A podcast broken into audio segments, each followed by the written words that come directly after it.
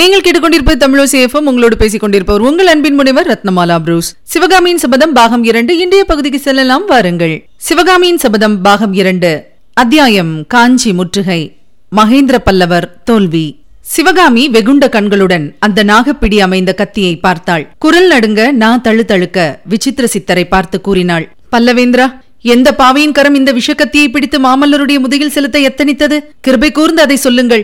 என்னால் இது நேர்ந்ததா இருக்கும் பட்சத்தில் என்று மேலும் அவள் பேசுவதற்குள் சக்கரவர்த்தி குறுக்கிட்டார். ஆத்திரப்பட்ட சபதம் ஒன்றும் செய்ய வேண்டாம் சிவகாமி. இந்த பெரும் அபாயம் உன்னால் நேர்ந்ததுதான். ஆனால் நீ அறியாமல் நேர்ந்தது. இந்த கத்தி யாருடையதா இருக்கும் என்று உனக்கு ஒன்றும் தெரியவில்லையா? என்று கேட்டார். இம்மாதிரி கத்தியை நான் பார்த்ததே இல்லை பிரபு. பெயரிலேயே பாம்பையுடைய மனிதர் ஒருவரை உனக்கு தெரியாதா அம்மா? நாகநந்தி அடிகளா? என்று சிவகாமி கேட்டபோது அவளுடைய குரலில் வியப்பும் பயமும் ததும்பின. ஆம் அவரேதான். ஐயோ அவர் இதற்காக மாமல்லரை கொல்ல முயல வேண்டும். நம்ப முடியவில்லையே. ஏன் நம்ப முடியவில்லை? இதைவிட அதிசயமான பயங்கர துவேஷங்களை பற்றி நீ கேட்டதில்லையா? நாகநந்தி எதற்காக மாமல்லரை துவேஷிக்கிறார்? ஐயோ காவி துணி தரித்த புத்த பிக்ஷுவா இவ்விதம். சிவகாமி புத்த பிக்ஷுவா இருந்தால் என்ன யாரா இருந்தால் என்ன? ஸ்திரீ சௌந்தரியத்தினால் புத்த பிக்ஷுவின் மனம் கெட்டுப் போகாதா? விஸ்வாமித்திரருடைய கடுந்தவத்தையே மேனகையின் சௌந்தரியம் கலைத்து விட்டதே புத்த சங்கங்கள் சீர்கெட்டுப் போயிருக்கும் இந்த நாளில் இது என்ன அதிசயம்? என்ன சொல்கிறீர்கள்? எனக்கு ஒன்றும் விளங்கவில்லையே. நாகநந்தி எதற்காக மாமல்லரை கொல்ல பார்த்தார்? உன்னுடைய சௌந்தரியமாகிய விஷம் பிக்ஷுவின் தலைக்கேறியதனால்தான் அம்மா.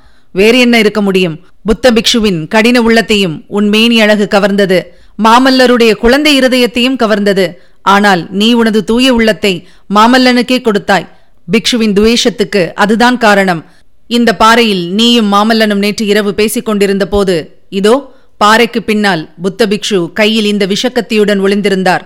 கிராமத்துக்கு அருகில் உள்ள கோயில் வரையில் உங்களை பின்தொடர்ந்து வந்தார். கடவுளின் அருளும் குண்டோதரனுடைய சர்வ ஜாகிரதையும் சேர்ந்துதான் மாமல்லனுடைய உயிரை காப்பாற்றின.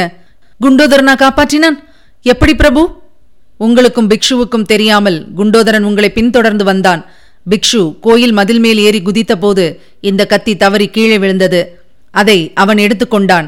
பிக்ஷுவை நள்ளிரவில் கோயில் மடைப்பள்ளியில் விட்டு கதவை தாளிட்டுக் கொண்டு வந்து எங்களிடம் எல்லா விவரங்களையும் சொன்னான். நாங்கள் வந்து பார்ப்பதற்குள் பிக்ஷு மடைப்பள்ளியிலிருந்து மாயமாகிவிட்டார். இவ்வித மகேந்திர பல்லவர் சொல்லியபோது சிவகாமியின் முகத்தில் அவ்வப்போது ஏற்பட்ட அதிசயமான மாறுதல்களை எல்லாம் அவர் கவனியாமல் இல்லை. உண்மையில் நாகநந்தியை பற்றி பேச்சு வந்ததிலிருந்து சிவகாமியின் பாதி மனம் இங்கேயும் பாதி மனம் மடத்திலேயும் இருந்தது. மடத்து உள்ளறையில் தூண்மறைவில் நாகநந்தி நின்ற தோற்றம் அவள் மணக்கண் முன் வந்து கொண்டே இருந்தது. இன்னும் அந்த பாதக பிக்ஷு அங்கேயே இருப்பாரா? இருந்தால் சக்கரவர்த்தியின் கையில் உள்ள கத்தியை வாங்கி கொண்டு போய் அவரை தன் கையாலேயே கொன்றுவிட வேண்டும் என்று சிவகாமிக்கு ஆத்திரம் பொங்கிக் கொண்டு வந்தது. பல்லவேந்திரா அப்பா எங்கே? நான் உடனே மடத்துக்கு போக வேண்டும் என்றாள் சிவகாமி. தாயே என் கோரிக்கை இன்னும் நீ கேட்கவே இல்லையே. நான் கோரி வந்த வரத்தை கொடுக்கவில்லையே. இப்படியெல்லாம் பேசி ஏன் என்னை வதைக்கிறீர்கள்? சிற்பியின் மகளுக்கு கட்டளை இடுங்கள். கட்டளை இல்லை அம்மா. உன்னிடம் வரம்தான் கோருகிறேன். அதுவும் எனக்காக கோரவில்லை. பல்லவ சாம்ராஜ்யத்திற்காக கோருகிறேன். இந்த சாம்ராஜ்யத்தை பெரும் விபத்திலிருந்து காப்பாற்றும் சக்தி இப்போது உன் கையில் இருக்கிறது. நான் என்ன செய்ய வேண்டும்? மாமல்லனுக்கு ஓலை எழுதி தர வேண்டும். என்ன ஓலை? என்று சிவகாமி கேட்டாள். மாமல்லனை நீ விடுதலை செய்வதாக எழுத வேண்டும். உன்னை மறந்து விடும்படி எழுத வேண்டும். பிரபு இந்த ஏழை பெண்ணை ஏன் இப்படி சோதனை செய்கிறீர்கள்? மாமல்லரையாவது நான் விடுதலை செய்யவாவது? என்னை மறக்கும்படி அவருக்கு நான் எப்படி எழுதுவேன்? நான் சம்மதித்தாலும் இந்த கை சம்மதியாது சுவாமி. சிவகாமி காஞ்சிக்கு மூன்று காத தூரத்தில் வாதாபியின் படைகள் வந்திருக்கின்றன. ஆயினும் நான் இங்கே உன்னுடன் வாதாடிக் கொண்டிருக்கின்றேன். இதிலிருந்தே என்னுடைய கோரிக்கை முக்கியமானதென்று உனக்கு தெரியவில்லையா? உண்மையை இன்னும் பட்டவர்த்தனமாய் சொல்கிறேன் கேள். வாதாபியின் சமுத்திரம் போன்ற சைனியங்களை எதிர்த்து நிற்பதற்கு வேண்டிய படைபலம் இப்போது பல்லவராஜ்யத்துக்கு இல்லை. இந்த நிலைமையில் தெற்கே இருந்து பாண்டியனுடைய பெரும்படையும் பல்லவராஜ்யத்தை தாக்க வருகிறது. நீ மனம் வைத்து என் கோரிக்கையை நிறைவேற்றினால் பாண்டிய சைன்யம் பல்லவ சைன்யத்துடன் சேர்ந்துவிடும். இரண்டும் சேர்ந்தால் வாதாபி படைகளை வெற்றி கொள்ளலாம். சிவகாமி பல்லவ ராஜ்யத்துக்கு இந்த மகத்தான உதவியை நீ செய்வாயா? எனக்கும் பாண்டியர் படையெடுப்புக்கும் என்ன சம்பந்தம் பிரபு? பல்லவ ராஜ்யத்துக்கு இந்த ஏழை சிற்பியின் மகள் என்ன உதவியை செய்ய முடியும்? உன் மனத்தை புண்படுத்த வேண்டாம் என்று பார்த்தால் நீ விடமாட்டேன் என்கிறாய்.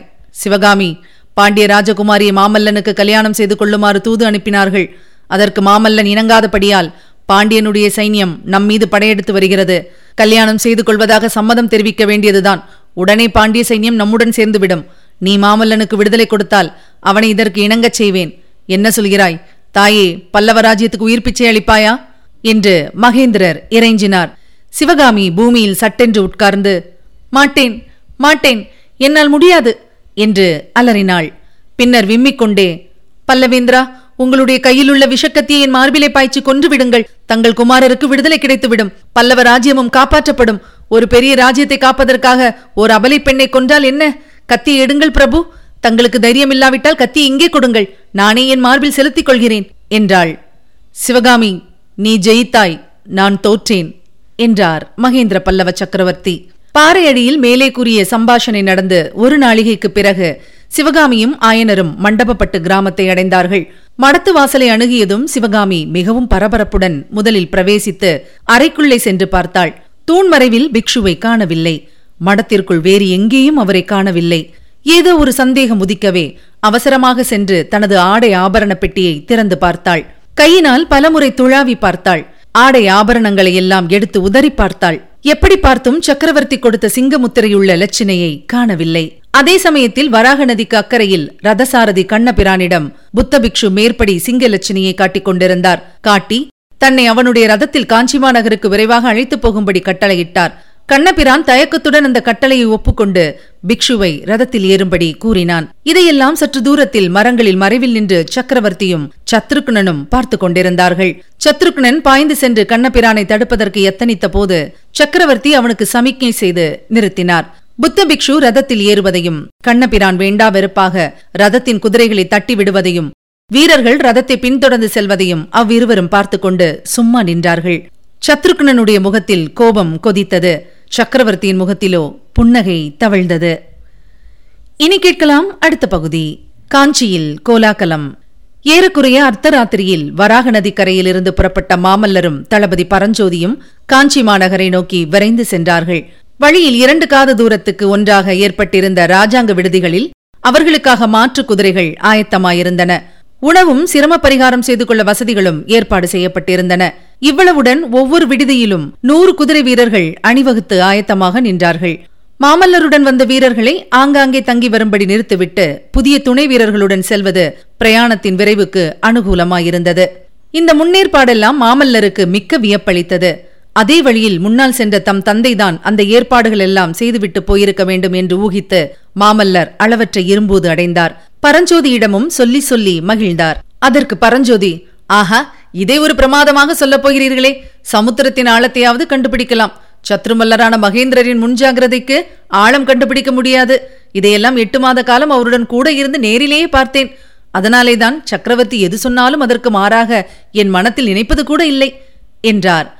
வடபெண்ணை ஆற்றங்கரையில் பல்லவ சைனியத்தோடு எட்டு மாதம் தங்கி வாதாபி சைனியத்தை மேலே வரவொட்டாமல் தடுப்பதற்கு சக்கரவர்த்தி கையாண்ட அதிசயமான யுக்திகளையும் தந்திரங்களையும் பற்றி பரஞ்சோதி பிரஸ்தாபித்தார். இது மாமல்லருக்கு அவ்வளவு உற்சாகம் அளிக்கவில்லை. தளபதி நீங்கள் என்னதான் சொல்லுங்கள்? எதிராளியை நிறுத்தி வைப்பது ஏமாற்றுவது பின்வாங்கி தப்பித்துக் கொண்டு வருவது இதிலெல்லாம் ஒருவித பெருமையும் இருப்பதாக எனக்கு தெரியவில்லையே என்றார் மாமல்லர். அப்போது பரஞ்சோதி யுத்தத்தில் பின்வாங்க வேண்டிய சமயமும் உண்டு. எதிர்த்து தாக்க வேண்டிய சமயமும் உண்டு. ஒன்று கவனித்தீர்களா? துர்விநீதனை துரத்திக் கொண்டு தென்பெண்ணைக்கு அப்பால் தாங்கள் போக வேண்டாம் என்று சக்கரவர்த்தி கட்டளையிட்டிருக்கிறார். அதற்காக தாங்கள் வருத்தப்பட்டீர்கள். ஆனால் துர்விநீதன் தப்பித்துக் கொண்டு விட்டானா? இல்லையே. சக்கரவர்த்தி அதற்கும் ஏற்பாடு செய்திருந்தார் அல்லவா? தென்பெண்ணைக்கு அக்கறையில் திருக்கோவலூர் கோட்டத் தலைவன் ஆனந்தன் மலவராயனை ஆயத்தமாயிருக்கும்படி செய்திருந்தார் அல்லவா? துர்விநீதன் சமணப்பள்ளியில் ஒளிந்து கொள்ள முயன்றும் தப்ப முடியவில்லையே. இப்போது அவன் மலவராயன் கோட்டையில் சிறைப்பட்டிருக்கிறான் அல்லவா? பிரபு பிரம்மாண்ட சைனியங்களை வைத்துக்கொண்டு யுத்தத்தில் ஜெயித்தவர்கள் எத்தனையோ பேர் உண்டு. ஆனால் நமது சக்கரவர்த்தியைப் போல் சொற்ப சைனியத்தை வைத்துக்கொண்டு மகத்தான எதிரிகளின் மேல் ஜெயமடைந்தவர்கள் யாரும் இல்லை என்றார். ஆமாம் அதில் என்ன சந்தேகம்? பல்லவ வீரன் ஒவ்வொருவனும் சளுக்க வீரன் பத்து பேருக்கு இணையானவன் அல்லவா? புள்ளலூரிலேதான் பார்த்தோமே என்றார் மாமல்லர். மகேந்திர சக்கரவர்த்தி சுத்த வீரத்தை கைக்கொள்ளாமல் ராஜதந்திரத்தை கையாண்டு ஜெயிக்கிறார் என்ற எண்ணம் குமார சக்கரவர்த்திக்கு வேம்பா இருந்தது. அதை அவரால் ஒப்புக்கொள்ளவோ பாராட்டவோ முடியவில்லை.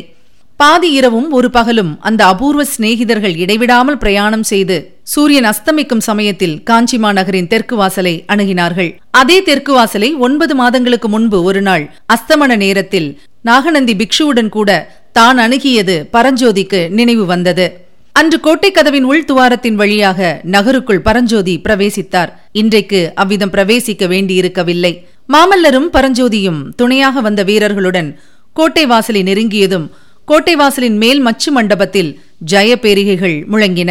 வெற்றி சங்குகள் ஒலித்தன கொம்புகள் கோஷித்தன. கோட்டைக்கு உட்புறத்திலிருந்து ஒரே கோலாகல சத்தம் எழுந்தது. கோட்டை கதவுகள் படார் என்று திறந்தன. உள்ளே பார்த்தால் நகரம் கண்கொள்ளா காட்சியளித்தது. விசாலமான வீதிகளின் நடுவில் கண்ணுக்கெட்டிய தூரம் பல்லவ வீரர்கள் அணிவகுத்து நின்றார்கள். வீதியின் இருபுறங்களிலும் நகரமாந்தர்கள் நெருங்கி நின்றார்கள். இருபுறத்து வீடுகளின் உப்பரிகை மாடங்களில் திவ்யாலங்கார பூஷிதைகளான இளம்பெண்கள் நின்றார்கள். அவர்கள் பக்கத்தில் மல்லிகை முல்லை கொன்றை முதலிய மலர்கள் கும்பல் கும்பலாக கிடந்தன. இரண்டு கை நிறைய புஷ்பங்களை எடுத்து அவர்கள் சித்தமாய் வைத்துக் கொண்டிருந்தார்கள். எதற்காகவென்று சொல்ல வேண்டுமா?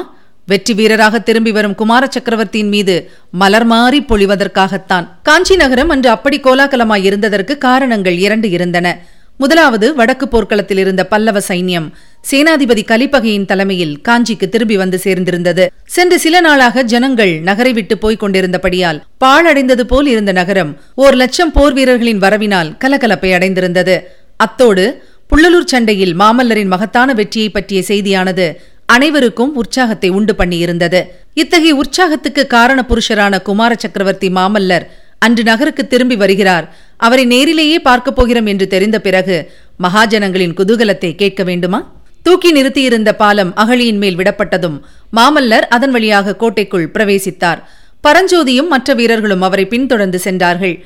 திறந்த கோட்டை கதவுகள் மறுபடியும் சாத்திக் கொண்டன. கோட்டை வாசலை தாண்டி மாமல்லர் நகர வீதியில் பிரவேசித்ததும் ஏக காலத்தில் ஆயிரக்கணக்கான ரிஷப கொடிகள் தெருவெல்லாம் உயர்ந்தன. வீதியில் அணிவகுத்து நின்ற வீரர்கள் அதுவரை அக்கொடிகளை தாழ்த்தி பிடித்துக் கொண்டிருந்தார்கள். மாமல்லர் உள்ளே பிரவேசித்ததும் கொடிகள் மளமளவென்று உயர்ந்து காற்றில் சடசடவென்று அடித்துக் கொண்ட காட்சி ஏதோ ஒரு இந்திரஜால காட்சி மாதிரி தோன்றியது. அதிலிருந்து குமார சக்கரவர்த்தி நகருக்குள் பிரவேசித்து விட்டார் என்பதை நெடுந்தூரத்துக்கு நெடுந்தூரம் நெருங்கி நின்ற ஜனத்திரள்கள் தெரிந்து கொண்டன. அவ்வளவு ஜனங்களும் ஒருவரோடொருவர் அந்த செய்தியை கூறி மகிழ்ந்து கொண்டபோது எழுந்த சத்தமானது ஏழு சமுத்திரங்களும் ஒரே அடியாக பொங்கி வந்தது போன்ற பேரொலியை ஒத்திருந்தது. மாமல்லரை வரவேற்பதற்காக கோட்டை வாசலுக்கு அருகில் அமைச்சர் குழுவினர் மந்திரி மண்டலத்தார் இவர்களுடன் சேனாதிபதி கலிப்பகையாரும் காத்திருந்தார். மாமல்லரும் பரஞ்சோதியும் குதிரைகள் மீதிருந்து இறங்கினார்கள். தங்க நிறமான கொன்றை பூக்களை அழகாக தொடுத்திருந்த பெரியதொரு மாலையை மாமல்லரின் கழுத்தில் முதலமைச்சர் சூட்ட சேனாதிபதி கலிப்பகையார் வாழ்க வாழ்க! புள்ளலூர் போர்க்களத்தில் கங்க நாட்டு மன்னனை புறங்கண்ட வீராதி வீர மாமல்லர் வாழ்க வாழ்க! என்று கோஷித்ததும் வாழ்க வாழ்க! ஜெய விஜயீபவ என்ற கோஷங்கள் ஆயிரம் பதினாயிரம் கண்டங்களிலிருந்தும் ஏக காலத்தில் எழுந்து வானலாவி முழங்கின. இந்த வரவேற்பு வைபவங்களினால் எல்லாம் மாமல்லருடைய முகத்தில் நியாயமாக தோன்றியிருக்க வேண்டிய மலர்ச்சி காணப்படவில்லை. அவருடைய உள்ளத்தில் இன்னதென்று தெரியாத ஏதோ ஒரு குறை உறுத்தி கொண்டிருந்தது. தந்தை மகேந்திர சக்கரவர்த்தி முன்னதாக நகருக்கு வந்து இந்த வரவேற்பு வைபவத்தை எல்லாம் ஏற்பாடு செய்திருக்கிறார் போலும் பல்லவ ராஜ்யத்தின் மகத்தான எதிரியின் படைகள் காஞ்சியை நெருங்கி வந்து கொண்டிருக்கும் போது இந்த வெற்றி முழக்கங்கள் எல்லாம் எதற்காக? அந்த கணமே தந்தையை பார்க்க வேண்டும் என்ற ஆவல் மாமல்லரின் உள்ளத்தில் பொங்கிற்று. உடனே அவரும் பரஞ்சோதியும் தத்தம் குதிரைகள் மேல் ஏறிக்கொண்டு அரண்மனையை நோக்கி விரைந்து செலுத்தினார்கள். அரண்மனையை அடைந்து முன்வாசலையும் நிலாமுற்றத்தையும் தாண்டி உள்ளே சென்றதும் அந்த புறத்து வாசலில் புவன மகாதேவியார் சேடியார் புடைசூழ காத்திருப்பதைக் கண்டார். போர்க்களத்திலிருந்து வெற்றி மாலை சூடி திரும்பி வந்த வீர புதல்வனுக்கு அன்னை ஆரத்தி எடுத்து திருஷ்டி கழித்த பிறகு குழந்தாய் உன் வீர செயல்களைப் பற்றி கேட்டு என் தோள்கள் பூரித்திருக்கின்றன. நகரமாந்தர் எல்லாம் சொல்ல முடியாத ஆனந்தத்தில் மூழ்கியிருக்கிறார்கள். ஆனால் உன்முகம் ஏன் வாடி சினுங்கியிருக்கிறது? நெடுந்தூரம் பிரயாணம் செய்து அலுப்பினாலோ? என்று சக்கரவர்த்தினி கேட்டாள். ஆமம்மா அதுவும் ஒரு காரணம்தான். ஆனால் அது மட்டுமல்ல இந்த வரவேற்பு வைபவம் ஒன்றும் எனக்கு பிடிக்கவில்லை. புள்ளலூர் சண்டையில் அடைந்த வெற்றி ஒரு பெரிய வெற்றியா?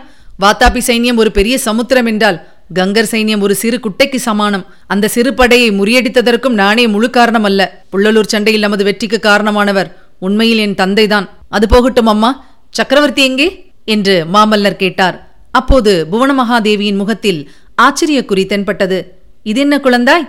அந்த கேள்வி உன்னிடத்தில் கேட்க வேண்டும் என்றல்லவா நினைத்தேன்? என்னை நீ கேட்கிறாயே? அப்பா எங்கே? நீ பார்க்கவில்லையா? உன்னோடு அவர் வரவில்லையா? என்றாள் புவன மகாதேவி அப்போதுதான் மகேந்திர சக்கரவர்த்தி காஞ்சிக்கு இன்னும் வந்து சேரவில்லை என்பது மாமல்லருக்கு தெரிய வந்தது. தமக்கு முன்னாலேயே புறப்பட்டவர் ஏன் இன்னும் வந்து சேரவில்லை? வழியில் ஏதேனும் அபாயம் நேர்ந்திருக்குமோ? வாதாபி படைகள் கோட்டையை சூழ்வதற்குள் சக்கரவர்த்தி வந்து சேராவிட்டால் என்ன செய்வது? ராஜ்ய பொறுப்பும் யுத்தம் நடத்தும் பொறுப்பும் தம்மையல்லவா சாரும்? இத்தகைய பல எண்ணங்கள் மாமல்லரின் உள்ளத்தில் பொங்கி எழுந்தன. புவன மகாதேவி கூறிய செய்தியானது மாமல்லருக்கு எவ்வளவு வியப்பை அளித்ததோ அவ்வளவு பரஞ்சோதிக்கு அளித்ததாக தெரியவில்லை. அவர் இதை எதிர்பார்த்ததாகவே தோன்றியது. இனி கேட்கலாம் அடுத்த பகுதி. மந்திராலோசனை. அன்றிரவு ஒன்றரை ஜாமமான போது மந்திராலோசனை சபை கூடியிருப்பதாகவும் குமார சக்கரவர்த்தியின் வரவை அனைவரும் எதிர்பார்த்துக் கொண்டிருப்பதாகவும் செய்தி வந்தது. மாமல்லரும் அன்னையிடம் விடைபெற்று புறப்பட்டார். புள்ளலூரில் இருந்து சக்கரவர்த்தி செய்தி அனுப்பியதன் காரணமாகத்தான் இன்றிரவும் இந்த மந்திராலோசனை சபை கூடியது. மந்திரிகளும் அமைச்சர்களும் கோட்டத் தலைவர்களும் மந்திராலோசனைக்கு அழைக்கப்பட்டு வந்திருந்தார்கள். தளபதி பரஞ்சோதி பின்தொடர மாமல்லர் மண்டபத்திற்குள் பிரவேசித்ததும் அங்கே கூடியிருந்தவர் எல்லோரும் எழுந்து நின்று மரியாதை செய்தார்கள். பிறகு பீடங்களில் அமர்ந்தார்கள். சக்கரவர்த்தியின் சிம்மாசனம் வெறுமையாயிருந்தது. அதன் அருகில் போட்டிருந்த மற்றொரு சிம்மாசனத்தில் மாமல்லர் அமர்ந்தார். அவருக்கு பின்னால் பரஞ்சோதி நின்று கொண்டிருந்தார். அவருக்கு ஏனோ உட்கார மனம் வரவே இல்லை. ஏதோ எதிர்பாராத சம்பவங்கள் நடக்கப் போவதாக அவருடைய உள்ளுணர்ச்சி சொல்லிக் கொண்டிருந்தது. இதனால் ஏற்பட்ட பரபரப்பு அவருடைய முகத்தில் பிரதிபலித்தது. முதன் மந்திரி சாரங்கதேவ பட்டர் சபையை ஆரம்பித்து வைத்தார். அவர் சபையை பார்த்து கூறியதாவது இன்றைக்கு இந்த நேரத்தில் மந்திராலோசனை சபை கூட்டும்படியாக சக்கரவர்த்தி ஆக்ஞையிட்டதன் பேரில் இங்கே கூடியிருக்கிறோம். ஆனால் சக்கரவர்த்தி இன்னும் வந்து சேரவில்லை. விசித்திர சித்திரான நம் சக்கரவர்த்தி வேறு முக்கிய அலுவல்களில் ஈடுபட்டிருப்பதனால் இன்னும் வந்து சேரவில்லையா? அல்லது எதிர்பாராத இடையூறுகளினால் தடுத்து நிறுத்தப்பட்டாரா என்பதும் தெரியவில்லை. இந்த நிலைமையில் மந்திராலோசனையை தள்ளி போடுவதா அல்லது குமார பல்லவரின் தலைமையில் சபையை நடத்துவதா என்று முதலில் தீர்மானிக்க வேண்டும். சக்கரவர்த்தி ஒன்பது மாதத்துக்கு முன்பு வடக்கு போர்க்களத்துக்கு சென்றபோது மாமல்லருக்கு சர்வராஜ்ய அதிகாரங்களையும் கொடுத்துவிட்டு சென்றார். எனவே மாமல்லரின் தலைமையில் மந்திராலோசனை நடத்தலாம் என்றே நான் நினைக்கிறேன். உங்கள் எல்லோருடைய அபிப்பிராயமும் அவ்விதமே இருக்கும் என்று கருதுகிறேன். முன்மந்திரியின் மேற்படி பிரேரணையை ஆம் ஆம் என்று கூறி சபையோர் அனைவரும் ஆமோதித்தார்கள். பின்னர் முதலமைச்சர் ரணதீர பல்லவராயர் சொன்னதாவது இந்த சபையை தள்ளி போட்டு சக்கரவர்த்தி வருகிற வரையில் காத்திருப்பதற்கு முடியாத நிலைமையில் நாம் இருக்கிறோம். வாதாபியின் முன்னணி படைகள் கோட்டைக்கு இரண்டு காத தூரத்தில் வந்துவிட்டன. இந்த நிலைமையில் நாம் செய்ய வேண்டியது என்னவென்பது பற்றி குமார சக்கரவர்த்தியின் அபிப்பிராயத்தையும் ஆக்ஞையையும் அறிய விரும்புகிறோம். வடக்கு போர்க்களத்திலிருந்து நம் வீர பல்லவ சைன்யத்தை சேதமடையாமல் கோட்டைக்குள்ளே கொண்டு வந்து சேர்த்த சேனாதிபதி கலிப்பகையாரும் நமது கடமையை பற்றி தமது அபிப்பிராயத்தை தெரியப்படுத்துவார் என்று எதிர்பார்க்கிறோம் செஞ்சிக்கோட்டை தலைவன் சடையப்ப சிங்கன் சொன்னான். சக்கரவர்த்தியை பற்றிய செய்தியை முதலில் தெரிந்து கொள்ள விரும்புகிறோம். வடக்கு போர்க்களத்தில் தமது சேனாதிபதியுடன் பல்லவேந்திரர் இருப்பதாகவே இத்தனை காலமும் எண்ணிக்கொண்டிருந்தோம். சைனியத்தை விட்டு பிரிந்து சக்கரவர்த்தி எங்கே போனார் என்பதை சேனாதிபதி தெரிவிக்க கூடுமா சேனாதிபதி கலிப்பகையார் கூறினார். பத்து தினங்களுக்கு முன்னால் சக்கரவர்த்தி இரண்டாயிரம் வீரர்களுடன் வடக்கு போர்க்களத்திலிருந்து புறப்பட்டார். காஞ்சிக்கோட்டைக்கு சைனியங்களுடன் வந்து சேரும்படி எனக்கு கட்டளையிட்டு விட்டு சென்றார். அப்புறம் எனக்கு தகவல் ஒன்றும் தெரியாது. புள்ளலூர் போர்க்களத்துக்கு செல்வதாக நான் ஊகித்தேன். சக்கரவர்த்தி அழைத்து சென்ற வீரர்களை திரும்பி வந்திருப்பவர்கள் அவ்விதமே சொல்கிறார்கள். புள்ளலூர் போர்க்களம் என்றதும் அங்கிருந்தோர் அனைவருடைய கண்களும் மாமல்லரை நோக்கின. சபையின் நோக்கத்தை அறிந்து கொண்டு மாமல்லர் பேசினார். சேனாதிபதி ஊகித்தது உண்மை. தந்தை புள்ளலூர் போர்க்களத்துக்குத்தான் வந்தார். ஆனால் இன்னும் இங்கு வந்து சேரவில்லை என்பது எனக்கு வியப்பாகவே இருக்கிறது. உங்களை எல்லாம் கோட்டை வாசலில் சந்தித்த போது என் தந்தை அரண்மனையில் என்னை எதிர்பார்த்துக் கொண்டிருக்கிறார் என்று எண்ணினேன். அரண்மனைக்கு வந்ததும் பெரும் ஏமாற்றம் அடைந்தேன். என் அருமை தோழர் பரஞ்சோதிக்கு சக்கரவர்த்தி அனுப்பியிருந்த ஓலையில் இருந்து அவ்விதம் நாங்கள் நினைக்க நேர்ந்தது. தளபதி எல்லா விவரங்களையும் இவர்களுக்கு சொல்லுங்கள். அவ்விதமே தளபதி பரஞ்சோதி புள்ளலூர் போரின் விவரம் துர்விநீதன் தோற்று ஓடியது. அவனை துரத்திக் கொண்டு தாங்கள் சென்றது.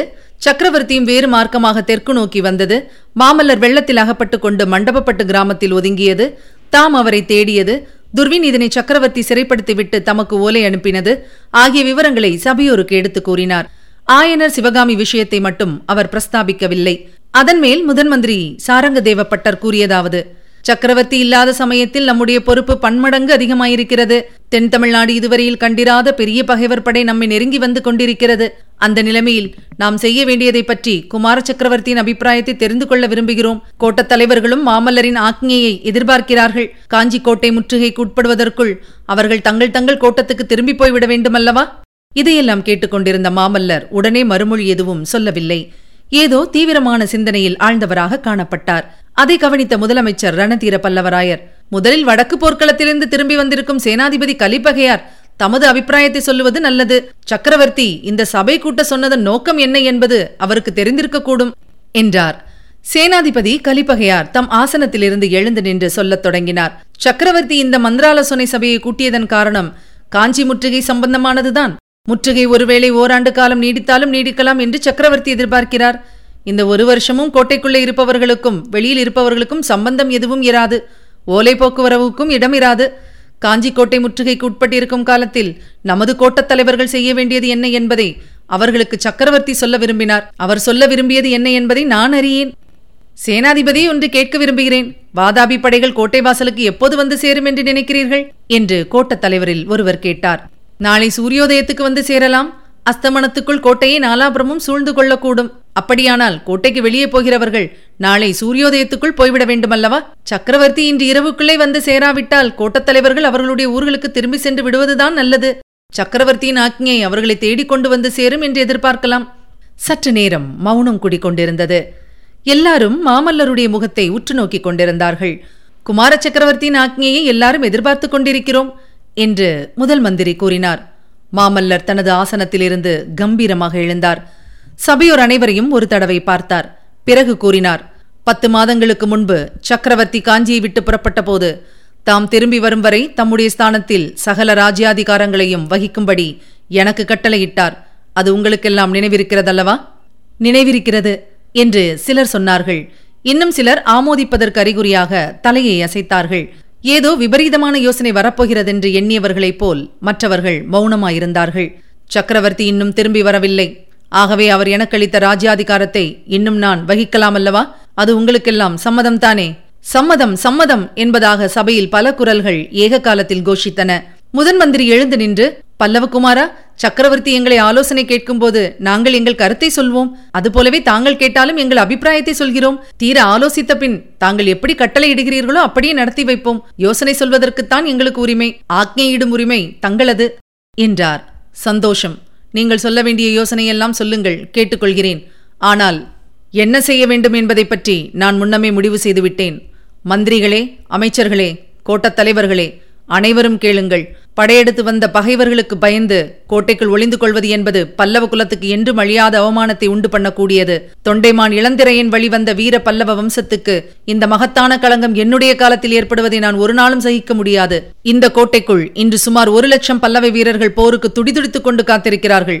அவர்களை அழைத்துக் கொண்டு நாளைக்கே வெளியேறி நமது கோட்டை வாசலில் வாதாபி சைன்யத்தை தாக்குவது என்று முடிவு செய்துவிட்டேன் அதற்கு உங்களுடைய சம்மதத்தை எதிர்பார்க்கிறேன். தளபதி பரஞ்சோதி என்னுடன் போர்க்களத்துக்கு வருவார்.